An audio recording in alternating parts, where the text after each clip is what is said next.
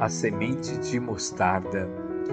Disse-lhes: Por causa da vossa pouca fé, Amém vos digo que se tiverdes fé, com um grão de mostarda, direi a este monte: Muda-te daqui para lá, e ele se mudará, e nada vos será impossível. Mateus capítulo 17, versículo 20. Se tiverdes fé no tamanho de um grão de mostarda, assim falou o Senhor.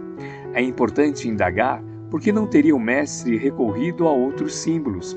Jesus poderia ter destacado a grandeza da fé buscando quadros mais sugestivos, a beleza do Hermon, a poesia do lago de Genezaré, o esplendor do firmamento galileu, a riqueza do templo de Jerusalém. Todos esses primores da paisagem que o circulavam ofereciam temas vivos para a exaltação da sublime virtude.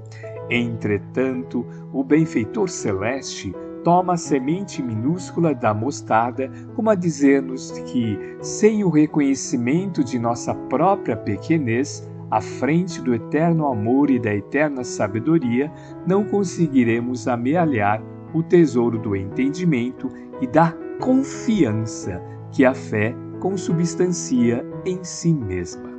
A semente microscópica desaparece, em verdade, no seio da terra, qual se fora inútil ou desprezível.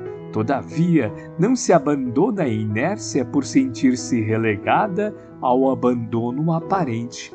Confia-se às leis que nos regem e dinâmica da obediência construtiva desvencilha-se dos envoltórios inferiores que a encarceram, germina vitoriosa e cresce para produzir, não para si mesma, mas para benefício dos outros, num eloquente espetáculo de bondade espontânea ante a majestade da natureza. Possa o nosso coração, no solo das experiências humanas, copiar-lhe o impulso da simplicidade e serviço, e a nossa existência será testemunho insofismável da magnificência divina, cuja sublimidade passaremos então a refletir.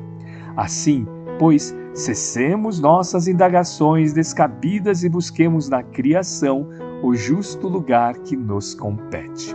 Nem o brilho do diamante, nem com a cintilação do ouro, nem com a sedução da prata, nem com a aristocracia do mármore, em que tantas vezes temos procurado simplesmente a ilusão do poder que a morte arrebata e modifica, mas sim com a humildade viva do grão de mostarda, que arrojado à solidão da terra sabe vencer, desabrochar, florir e cooperar na extensão da glória de Deus.